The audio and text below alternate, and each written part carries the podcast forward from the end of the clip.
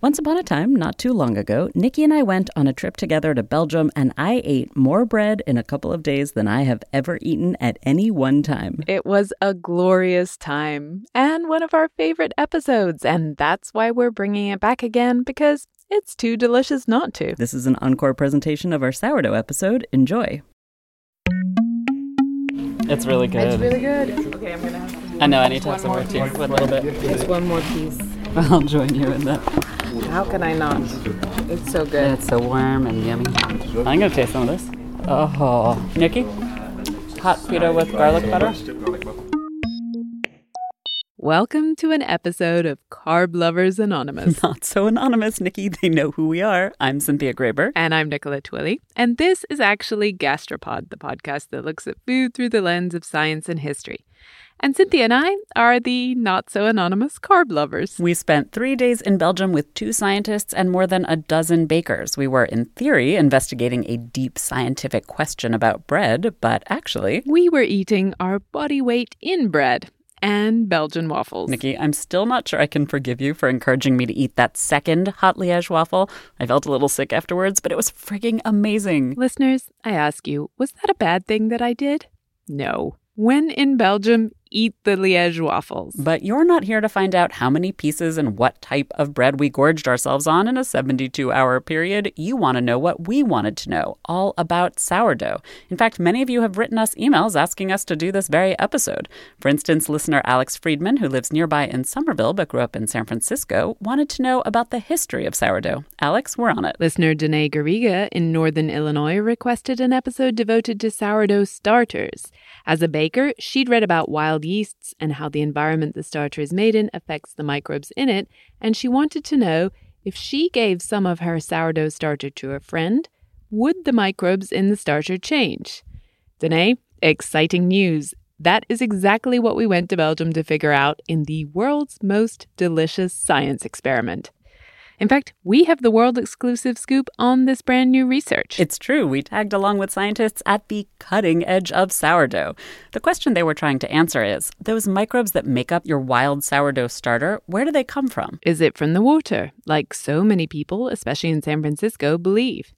Is it from the baker or the bakery? Is it from the flour? This was a gigantic scientific mystery. Up till now. We are going to take you along to Belgium with us on this path of scientific sourdough discovery. But a quick note if you're a regular listener, you know we have a gastropod drinking game. We say microbes, you yell drink, and then you, you know, do so. If you do that this episode, you'll be drunk really fast. Fair warning. Gastropod is part of the Vox Media Podcast Network in partnership with Eater. Apple Card is the perfect cashback rewards credit card. You earn up to 3% daily cash on every purchase every day. That's 3% on your favorite purchases at Apple, 2% on all other Apple Card with Apple Pay purchases, and 1% on anything you buy with your titanium Apple Card or virtual card number. Visit apple.co slash card calculator to see how much you can earn. Apple Card issued by Goldman Sachs Bank USA, Salt Lake City branch, subject to credit approval. Terms apply. Hi, I'm Johanna Ferreira, content director at Pop Sugar Juntos. Juntos is all about celebrating Latin culture, pride, our many intersectional identities, and joy. Thanks to support from Prime, there's so much to get into over at Juntos this month. From conversations with the Latin minds behind our favorite new movies and resurrected TV shows, to thoughtful celebrity commentary and exclusive interviews with some of the biggest Latin music artists today. And it doesn't stop there. Get more of the music, movies, and shopping you love on Prime. Whatever you're into, it's on Prime. Visit amazon.com slash prime to get more of whatever you're into from streaming to shopping. And get all of our latest coverage at popsugar.com slash juntos. Con amor, Johanna. This summer, Nicky and I traveled to a remote corner of Belgium. We were visiting the headquarters of Puratos, one of the world's biggest bakery ingredients companies. They'd invited more than a dozen bakers from more than a dozen different countries to participate in a science experiment. Hi, my name's Paul Barker and I'm uh, from the UK. My name is Christoph Woking. I'm from Germany. My name is Josey Baker, and I'm from America. Hello, uh, my name is Stavros. I speak uh, not my English is not good. I am Hakan. Um, I'm from Turkey. I am from Mexico. I am a baker too. And then there were also two scientists, Anne Madden and Rob Dunn. They worked together in Rob's lab at North Carolina State University, and they were also meeting all these bakers for the first time too to introduce the experiment. We know that when you make a, a sourdough, that the species and strains of microbes in that starter they influence the nutrition of the bread, they influence the flavor of the bread, they influence every part of the bread. And, and, yet, it's still pretty mysterious what determines which of those microbes are originally in your starter. Rob and Anne are microbiologists. They've been studying communities of microbes in all sorts of places your belly button, your shower head. And we've, we've worked on microbes for a long time. And often the response is repulsion like, oh, gross, there are microbes in my house. When you talk to people about bacteria that might be in their bathroom, it's, oh, please stop talking. Please don't tell me anymore. I don't want to know. But when you talk to people about the microorganisms in their sourdough, it's, it's like, what did my children do? This is lovely. Like, can we put it on the refrigerator? Are there pictures? It's, I love the response. And this was this one little niche where people s- seemed to gather around the idea that this was a beautiful kind of microbe, that there was something wondrous about them. And there really is something wondrous about a sourdough starter. It's a community of wild microbes that somehow, miraculously, makes bread rise. And you need something to make the bread rise because otherwise, if you mix flour and water and bake it together, you get matzah, or, you know, a cracker, hard and flat. Today, if I'm a baker and I want to make my bread rise, I can just go to the store and buy some baker's yeast. Baker's yeast is precisely one microbe, Saccharomyces cerevisiae but it does the trick. But bakers have been making leavened bread in an oven, bread that poofed up and got soft like ours does today. People have been baking that for thousands of years. The ancient Egyptians made bread. So our question was okay, so where did the Egyptians bought their yeast? Because to make bread, you need flour, water, salt, yeast. So where did they buy their yeast? They didn't it was there. This is Karl De Smedt. He's the communications and training manager at Puratos, and for this experiment, he was the one in charge of wrangling the bakers. And before we got started on the science, he dropped some sourdough history on the group. Nobody knows exactly where and when sourdough bread was first invented. The earliest evidence we have for making bread comes from a site in Africa. Archaeologists have dated the remains of that bread to 100,000 years ago. It was probably made from pounded sorghum and water and baked on a hot stone. We're not sure whether that was a sourdough or not, but it may have been something like the injera that Ethiopians still eat today that's sort of spongy and bubbly, and those bubbles are created by a community of wild microbes just like today's sourdough. Basically, if you combine ground up grains, something like wheat, with water and you forget about it and leave it alone, eventually it starts bubbling. And that's because a bunch of different microbes, usually a combination of fungi like yeast and bacteria like lactobacillus, they colonize the mixture and feed on the flour, and that is both the start of beer and a sourdough starter. There is hot debate among historians about whether humans first figured this out because they were making booze or making bread.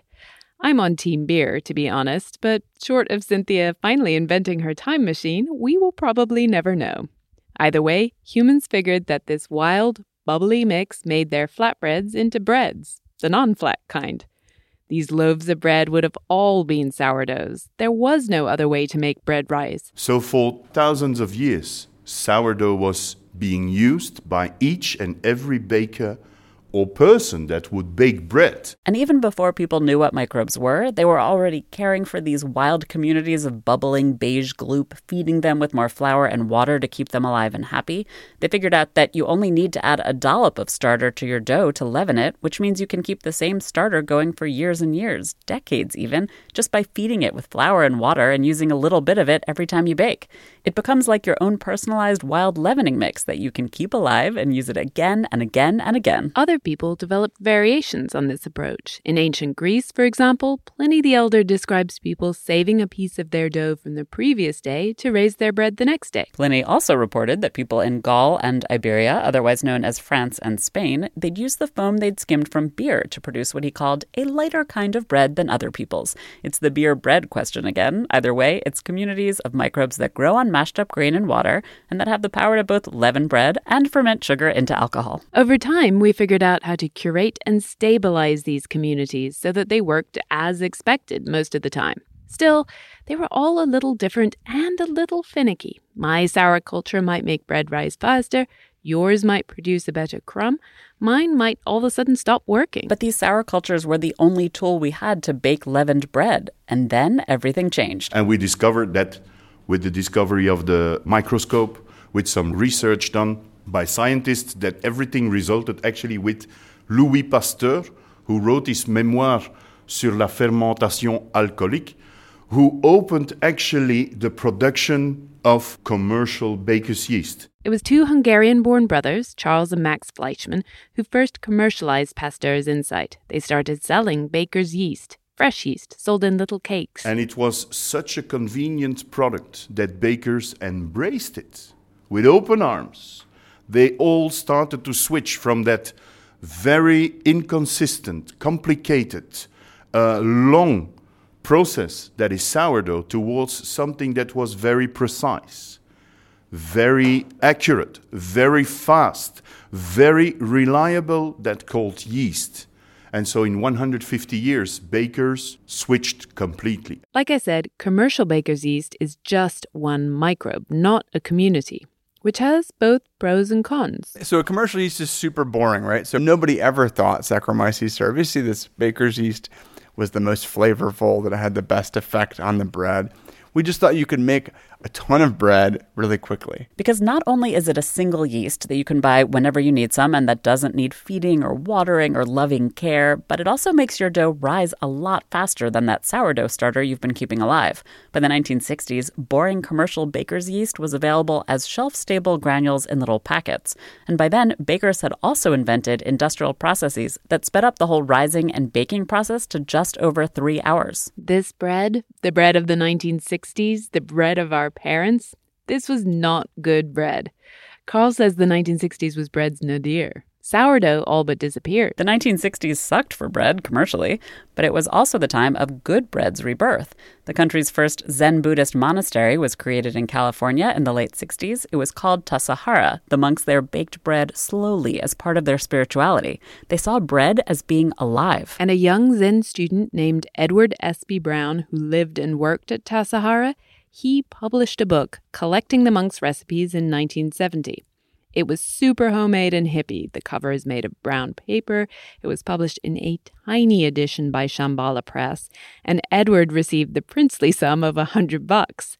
But it sold out immediately, and it went into second and third and fourth printings. Making your own sourdough bread at home became part of the counterculture and a way to eat healthier. At the same time, there was another group of people who thought that commercial bread kind of tasted like crap. They weren't inspired by spirituality or health, but by flavor. Between them, these two groups helped create the sourdough revolution. This revolution took a while to spread. During Karl's own training as a baker, he never set eyes on a sourdough. It wasn't until he started working at Puratos in 1994 that he first encountered it. I've been to one of the better bakery schools in Belgium, and we never learned how to make sourdough. It's just not part of the educational program. So it was a discovery. I had to take out a bucket of the fridge. It looked strange. It smelled strange, was funny when you touched it, was a bit sticky. But Karl is thrilled to say things have been changing for sourdough. And we see now the latest 20, 25 years, there is a revival of sourdough, and we, are, we think we are now at the, at the beginning of something very nice that will come uh, the coming years, where sourdough will again take its place in the bakeries that it deserves. With that sourdough revival came a renewed appreciation for the diversity of microbes in sourdough starters. And they are diverse, as we discovered. Come closer, come closer, because something very special is going to, to happen. You have to realize that what we have here is probably the most unique place in the bakery world. Karl led the group up the stairs and to a closed door. Ready? Keep your eyes on the door. Sure. Well, let's go for some magic. Three, two, one. Ah. And with that, we stepped inside the world's one and only sourdough starter library. It's a library, yes, but instead of bookshelves, there are 12 illuminated refrigerators with glass doors so you can see the jars inside. Karl's collected 93 different sourdough starters from 17 different countries, and they look totally different from one another. Some of them are liquid and some are stiff, uh, and then some are very dark. Some are spickled. Some are almost looking like uh, crumble because they're so dry. So there's a lot of colors, very dark ones, to brownish ones, to yellow ones, and then the normal white ones. Karl took some of the jars out and allowed us to smell the starters. Some smelled fruity, some were acidic, some were biscuity, some were creamy. The Chinese, for example, one of them is very meaty. When I open the jar, it's, it's like almost a sausage, very savory. Some of them are really very pungent that when I open the jar and, and I smell the first, that you really feel the, the acids go into your nose, and it's like if you would have a spoon of of uh, very heavy mustard, so the Dijon mustard that you, well, that reaction. Karl's goal with this collection is to preserve the communities of microbes that make each sourdough unique. But for Karl, it's also really fun. Karl is the keeper of the sourdough library. He can't sell these starters or even give them away. Each unique microbial community still belongs to the baker who donated that starter in the first place.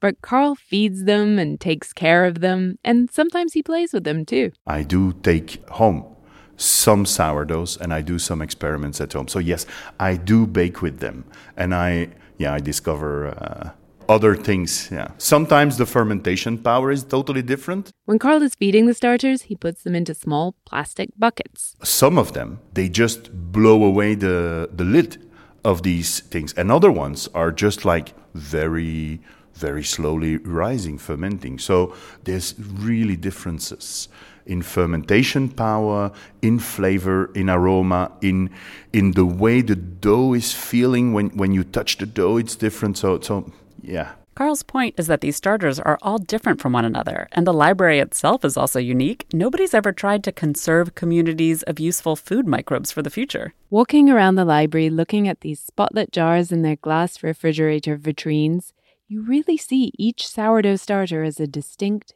individual, precious thing. But how different are they microbially, really? Who's living in these jars? Sourdough, uh, in terms of the number of species we know how to grow, is toward the simple end. Often you'll have two to four culturable bacteria species and one uh, yeast species it's very likely, although we don't know, that there are also things that are hard to culture in the lab that are in those sourdoughs that make it a little bit more complex. But it's it's toward the simpler end in terms of numbers of species. It's not simple though, in as much as uh, different sourdoughs seem very different. And so, if you were to look around the world, how many different species could you find in all of the sourdoughs? That's actually a much longer list. And so, an individual sourdough simpler. This big picture of sourdough is far more complex. As Rob is explaining, a sourdough starter is an interesting creature, or really creatures. You can have a community of just a handful of different microbes that works perfectly together, as Rob says, maybe two to four species of bacteria, maybe one kind of yeast, and it'll work. It'll make sourdough. But what's also probably true is that your sourdough starter could contain an entirely different community than mine, and they'd both still make sourdough.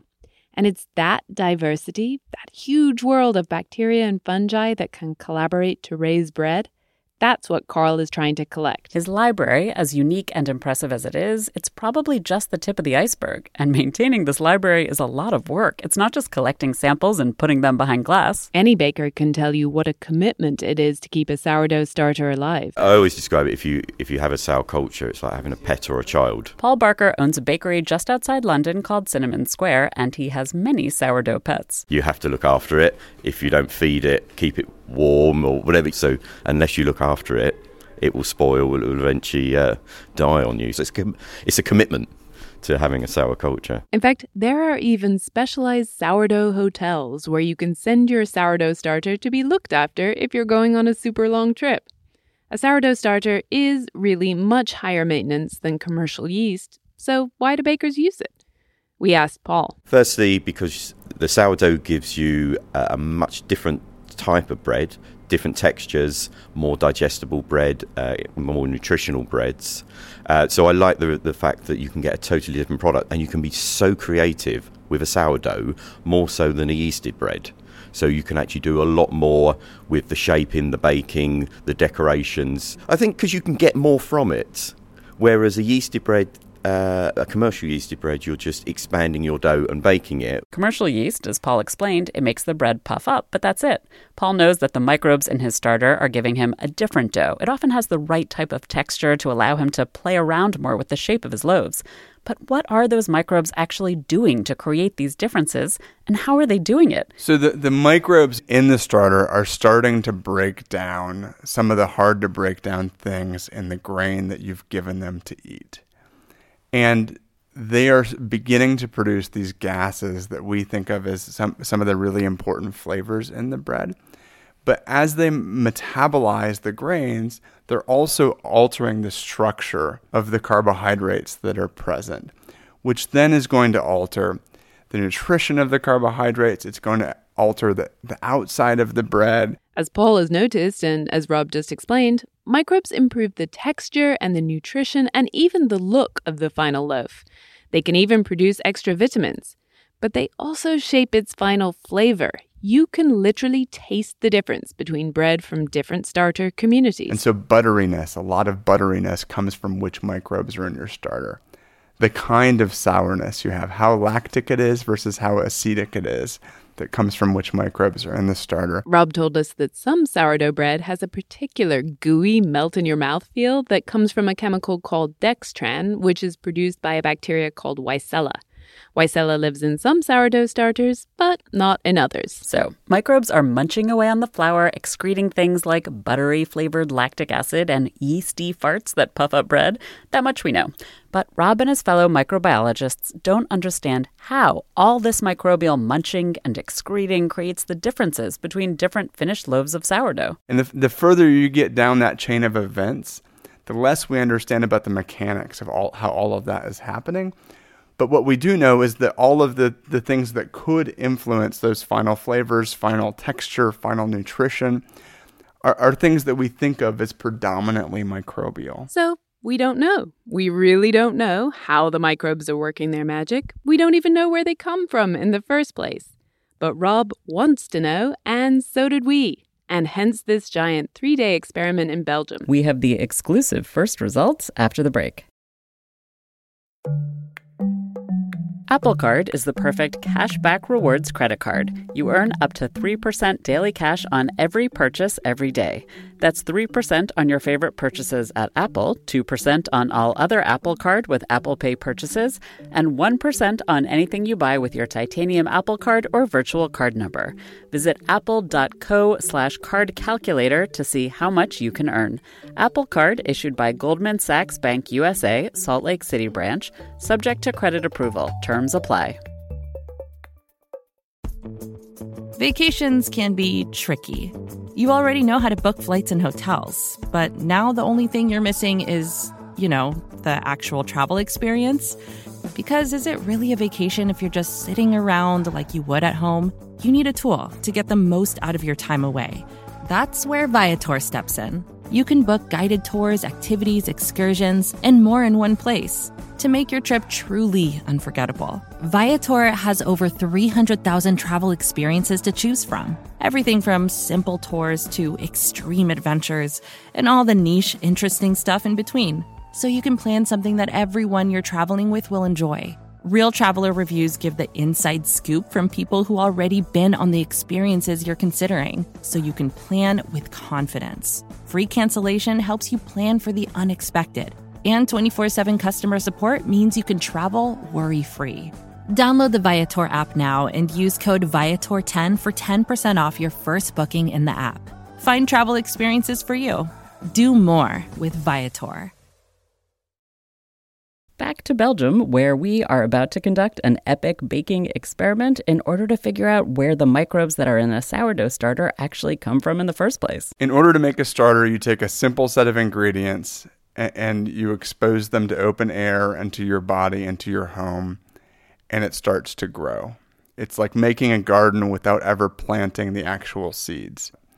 And so the mystery to me is what determines which life forms are growing in that garden. And so that's the fundamental mystery. What why is your garden different from my garden? When we use the same things to start with. Many bakers think they know the answer to this mystery. I think it's a flour But the, the hands of the bakery is very important to, to the results. I think it's probably a combination of, of all of the variables. It's mostly, in my opinion, that has to be the reactionary within the flour and water. That's that's that, that's where it starts. I, I would assume the environment's going to play a part to it as well, because there's going to be a lot of cross contamination in a bakery from different flours anyway, and you can end up with different types of sours.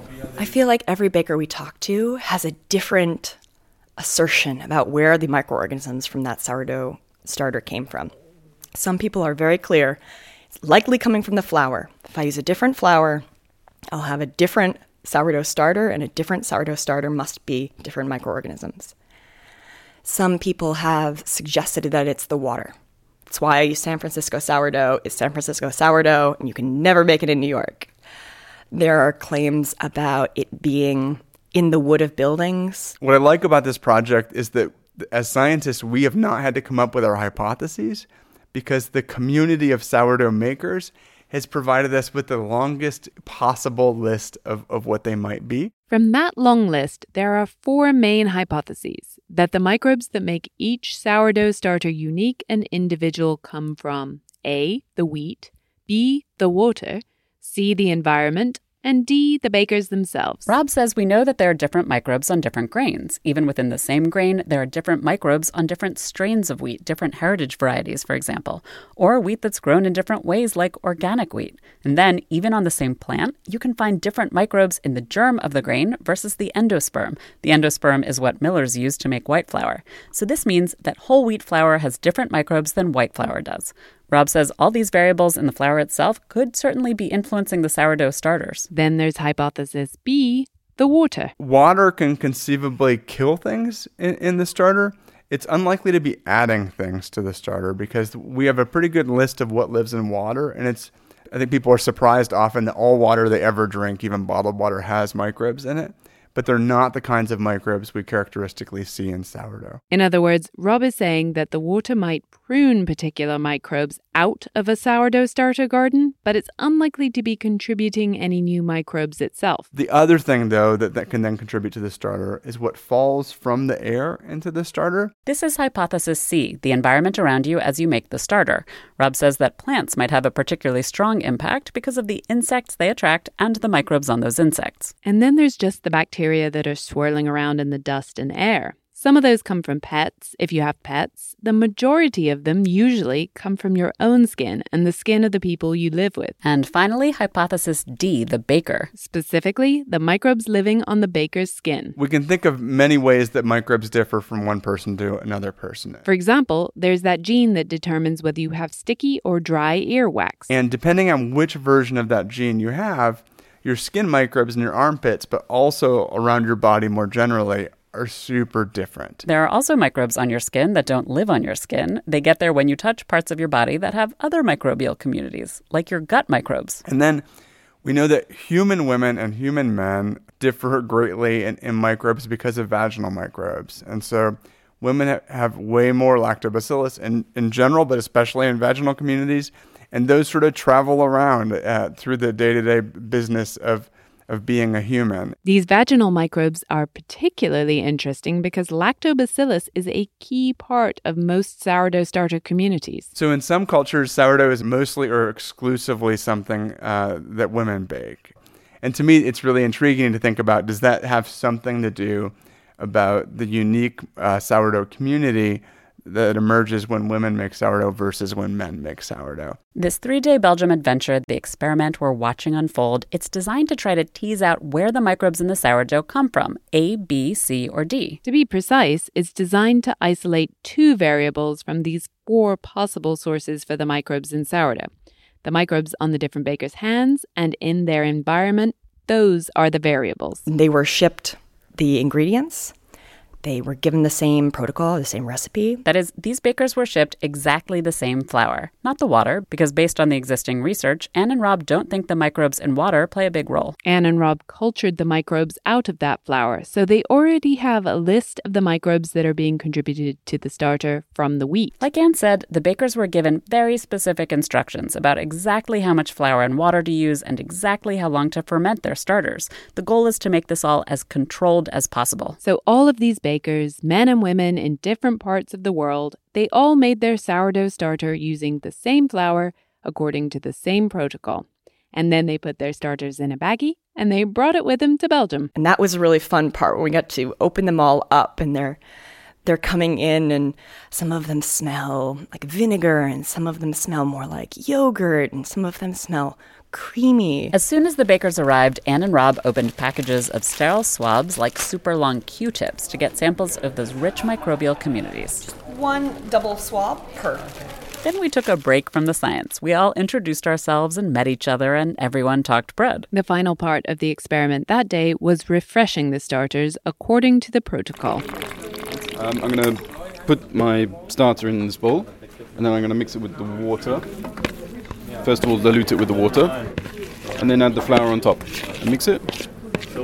Put it back in here, and then we'll wait until tomorrow. And that's it. And that's it.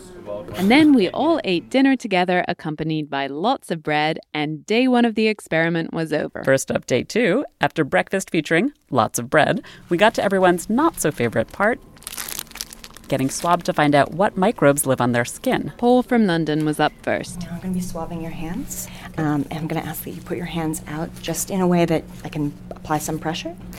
Um, and I'm going to spend kind of a few seconds just going over the front, and then I'm going to ask you to flip, and then I'll Sure. do the back.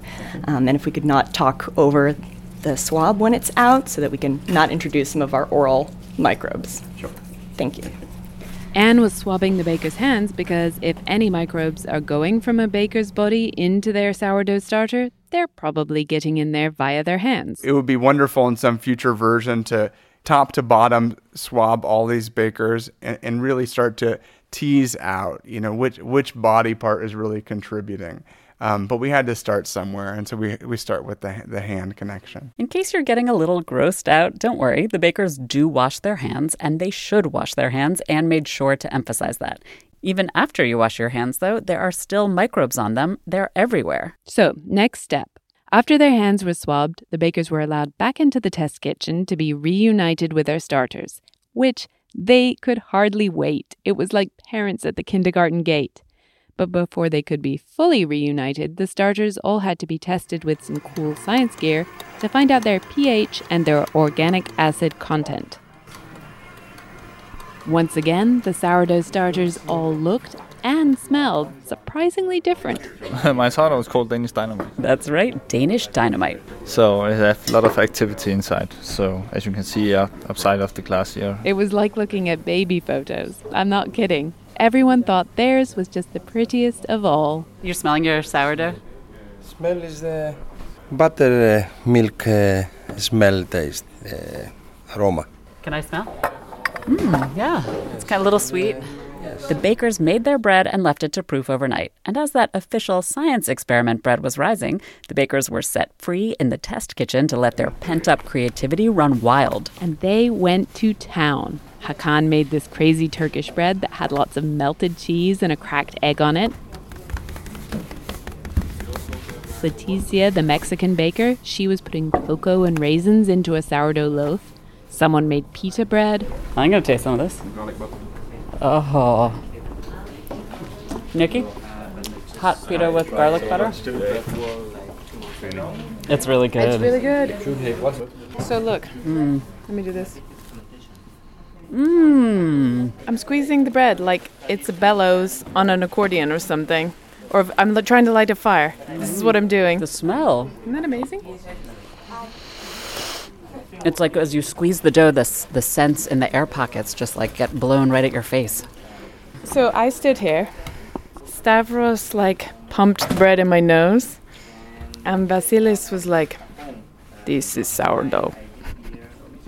We sniffed bread and we ate bread and then we ate more bread. And then we ate dinner, which also had some bread. And then we rose bright and early on the third day, had some bread for breakfast, and went back into the kitchen to bake the science experiment bread.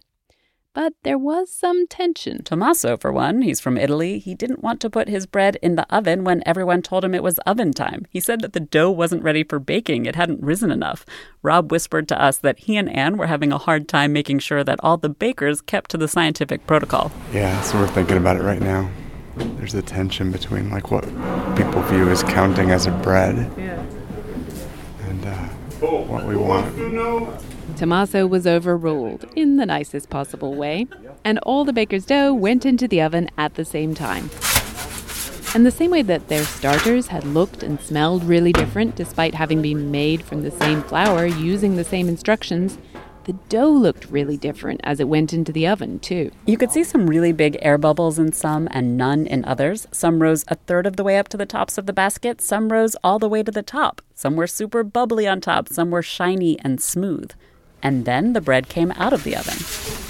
Oh, those are pretty. Some of the bakers were happy and some were not. Yeah, I like it. And- because it's it's when it's cracking open, you see black line, and Karl called it eyeliner. So we have to bake it in, like eyeliner on the, on the bread.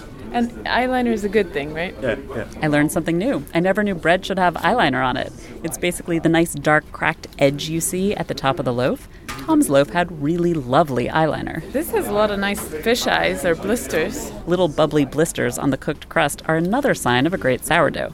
But some loaves didn't look as good, like Paul's. This one doesn't look like it did very much over here. It didn't even crack.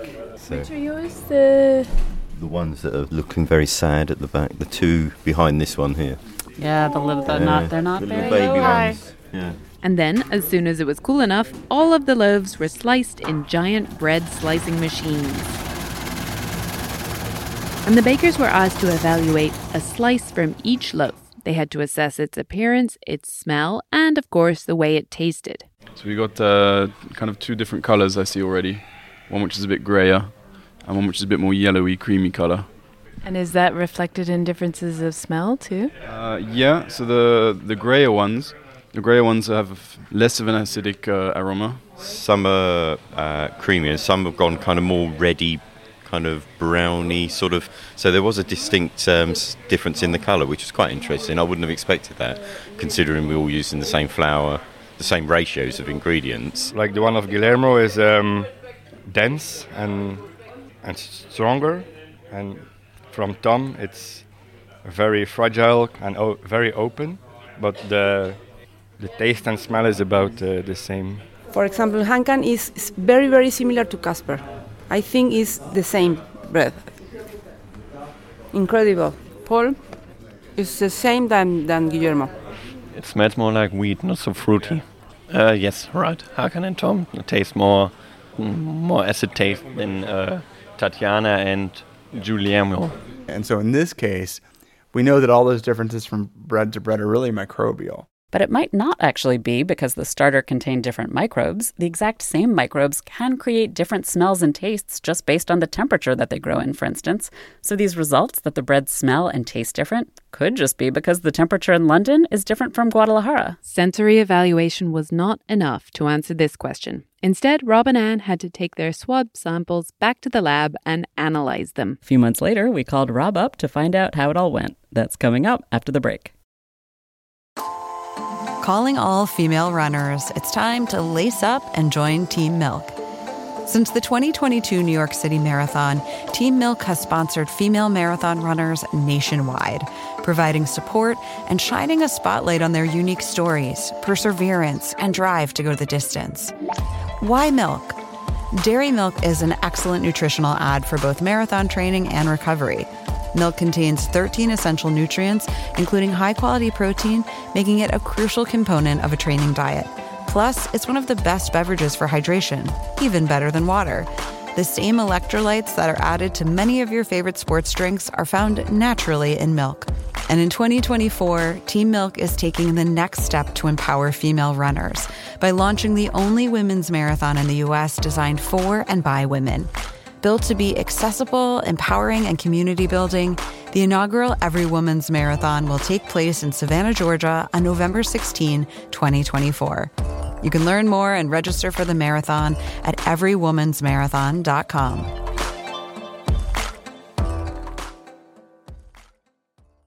Mom deserves the best, and there's no better place to shop for Mother's Day than Whole Foods Market. They're your destination for unbeatable savings, from premium gifts to show-stopping flowers and irresistible desserts. Start by saving 33% with Prime on all body care and candles. Then get a 15-stem bunch of tulips for just $9.99 each with Prime. Round out Mom's menu with festive rosé, irresistible berry chantilly cake, and more special treats. Come celebrate Mother's Day at Whole Foods Market.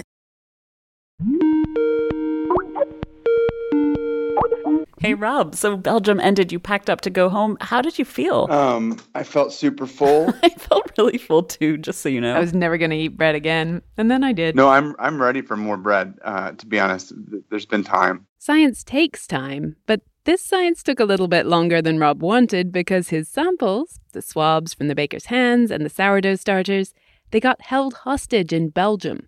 Trying to get these kinds of biological materials across borders can be tricky. Rob is a patient man, but even he was getting a little frustrated. And then amazingly, just last week, we got the first results from that decoding of the DNA. Rob, Anne, and their whole team spent a day just marveling at the data and poking around. They were trying to figure out if they could make any sense of the data just by looking at it, which of course they couldn't. But then eventually we start to formally analyze, you know, what's going on with the patterns of the data, and that's where it starts to get interesting. And so the the first one of those analyses happened on Friday, and the second one happened about two hours ago. So tell us, what did you find? Well, so the, the first thing last week was a result we totally didn't, we weren't looking for, we didn't anticipate, and I had no idea was it was even possible. It's about the baker's hands. Normal hands usually have Staphylococcus and some armpit microbes, some bacteria that are the same as acne bacteria, maybe some random bacteria from things you've touched recently. When we looked at the baker's hands, their skin bacteria on their hands was about half sourdough bacteria. And so they like have sourdough paws. Sourdough paws? But like uh, we've looked at zillions of hands, we've never seen anything like this. And so the first result is that the bakers themselves have changed in response to their occupation. Normal hands like mine and Cynthia's and Rob's, they're something like 2 to 4% lactobacillus. On the hands of the bakers, it it's the star of the show it's wild. I mean, if it's right, you should be able to put flour and water on a baker's hand and it should start to ferment immediately and become acidic. Working with sourdough has entirely changed the microbial environment on the baker's skin. They've been colonized by their pets. Rob wonders if the bakers spend so much time with their hands in acidic dough that the sourdough lactobacillus microbes end up with a competitive advantage over normal skin microbes. So that is weird. But it's not what Rob and Anne set out to find. What they were trying to understand from this three day Belgian bread fest is whether the microbes in the sourdough starter come from bakers' hands, not whether bakers' hands are somehow different from normal hands. So, what, what we saw two hours ago was that there's a group of bakers that has very different sourdoughs, and the unusual microbes in those sourdoughs are also on their hands. One question answered. The bakers who have weird bacteria on their hands have the same weird bacteria in their sourdough. There is a connection. Individual bakers do indeed seem to influence their starters. But so does this difference influence the flavor of the resulting bread? Rob doesn't know. He hasn't done that research yet, but he has a hunch. I predict that second group has more unusual flavors, and we should be able to capture that. But we'll, we'll see. Stay tuned. Meanwhile, what Rob and Anne have done is sit down and compare the list of microbes that were in the flour and the list of microbes that were on the hands and the list of microbes that were in the starters. We get a total of about 193 kinds of bacteria in the sourdoughs, which is a lot more than the bakers tend to think is there, which is interesting in and of itself. Something like 80 of those are also found on hands and roughly the same number seems to be found in the flour. And there's overlap between the flour and the hands. We saw almost nothing in the water, so they're probably not coming from the water. But they did see some microbes that weren't accounted for, that were not from the hands or the flour. They were maybe microbes that were just floating around in an individual baker's kitchen. You know, they could come from a leaf outside the bakery. It could come from a bowl, a spoon, but it's not so surprising that we haven't found all where all those microbes are coming from. And in some ways, it leaves the baker some magic, right? Where does where does the stuff we've not measured yet coming from? Well, it's just magic. You guys can keep that. Rob also told us another new finding that totally contradicts what he told us back in Belgium earlier this episode. Remember how he said that sourdough starters have three or four species of bacteria and maybe one species of yeast? Rob says, based on these new samples, he's seeing 10 species of bacteria in the average sourdough starter and maybe three species of yeast. We now have enough data to say that I was wrong when I was describing the simplicity of these starters, which also means the whole literature is wrong. Folks, this is science in action. We think we know things like about how many species of microbes live in a sourdough starter, and then we do some research and discover we don't. But Rob pointed out that sourdough starters are still not particularly complex in microbe terms. And so part of the story that's super fascinating to me is you put out flour and water all around the world, and somehow you can create this very similar ecosystem out of what for bacteria and fungi is a, is a relatively small number of species. If you put out sterile soil in as many sites globally, you'd be looking at 20,000 species. And so, on the one hand, that individual starter more diverse than we tend to think. On the other hand, that global picture is actually a lot simpler. So that was really interesting. Rob and Anne and their collaborators have really only just begun analyzing this data. Over the next six months, they're going to be figuring out what types of compounds each species of bacteria can produce. Not necessarily that they're actually making those compounds in the starters, but that they can. And then they're going to match those compounds to their possible effects in bread, different flavors, different textures, different nutritional values. The other part is we've, we've barely touched the fungal data. And so that will be um, Mean, we'll be spending a fair amount of time on that even this coming week. So there's much still to be done with just the data from our Great Belgian Bake Off. But there's also just more sourdough research to be done in general. Our Belgian Breadfest was only one of the sourdough experiments Rob and Anne have got going on in their lab right now. They've already gotten about a thousand people from around the world to send in their sourdough starters. Rob and Anne want to get a big picture of sourdough diversity. They're hoping to see patterns, like whether some species are more common in some areas of the world, and they're already starting to see some results. Rob told us that in terms of bacteria, there seems to be a shared sort of pool that colonizes grain and water mixtures all around the globe. In other words, the same bacteria are pretty much everywhere, and then which end up in which starters seems to depend mostly on the flour and the baker, as we just learned. But they are seeing a little bit of geographic variation with bacteria. Some bacteria tend to live in more northerly Scandinavian countries, for instance. That's not the only anomaly. There's a little bit of a hint so far that maybe France is kind of special. France is special. But the fungi we're seeing globally have a lot of geography. And so there's one one kind of yeast, a kind of fungus that we've basically only seen in Australian starters.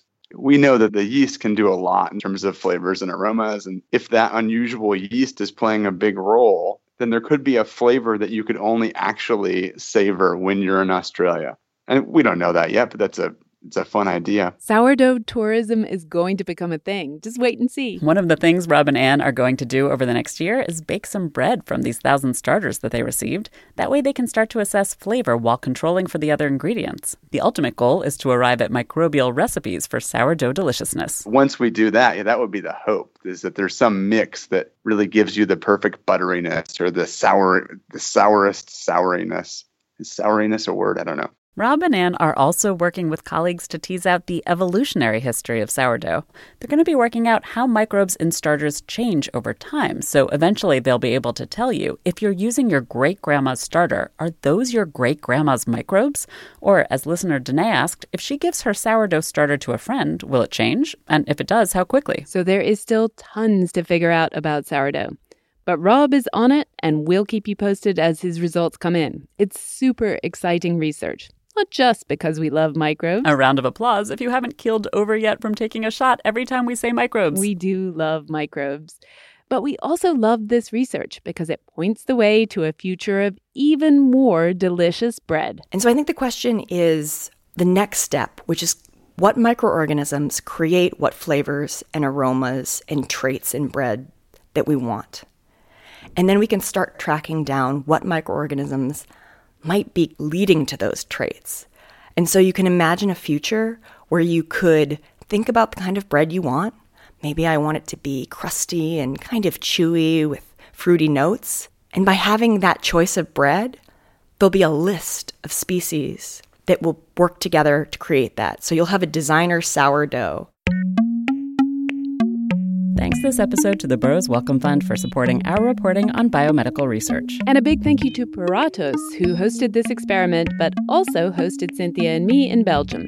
We have photos and links to Karl's magical sourdough library on our website, gastropod.com. Thanks so much to Rob Dunn and Anne Madden for letting us follow them around for three days and try not to get in the way of all their swabs. And thanks also to the lovely bakers who couldn't have been more of a fun gang to hang out with while doing some cutting edge science and some competitive level eating. We'll be back with a brand new episode in a couple of weeks. Till then, more to dos, less time, and an infinite number of tools to keep track of. Sometimes doing business has never felt harder, but you don't need a miracle to hit your goals. You can just use HubSpot because their all in one customer platform can make growing your business infinitely easier. Imagine this high quality leads, fast closing deals, wildly happy customers, and more benchmark breaking quarters. It's not a miracle, it's HubSpot. Visit HubSpot.com to get started today.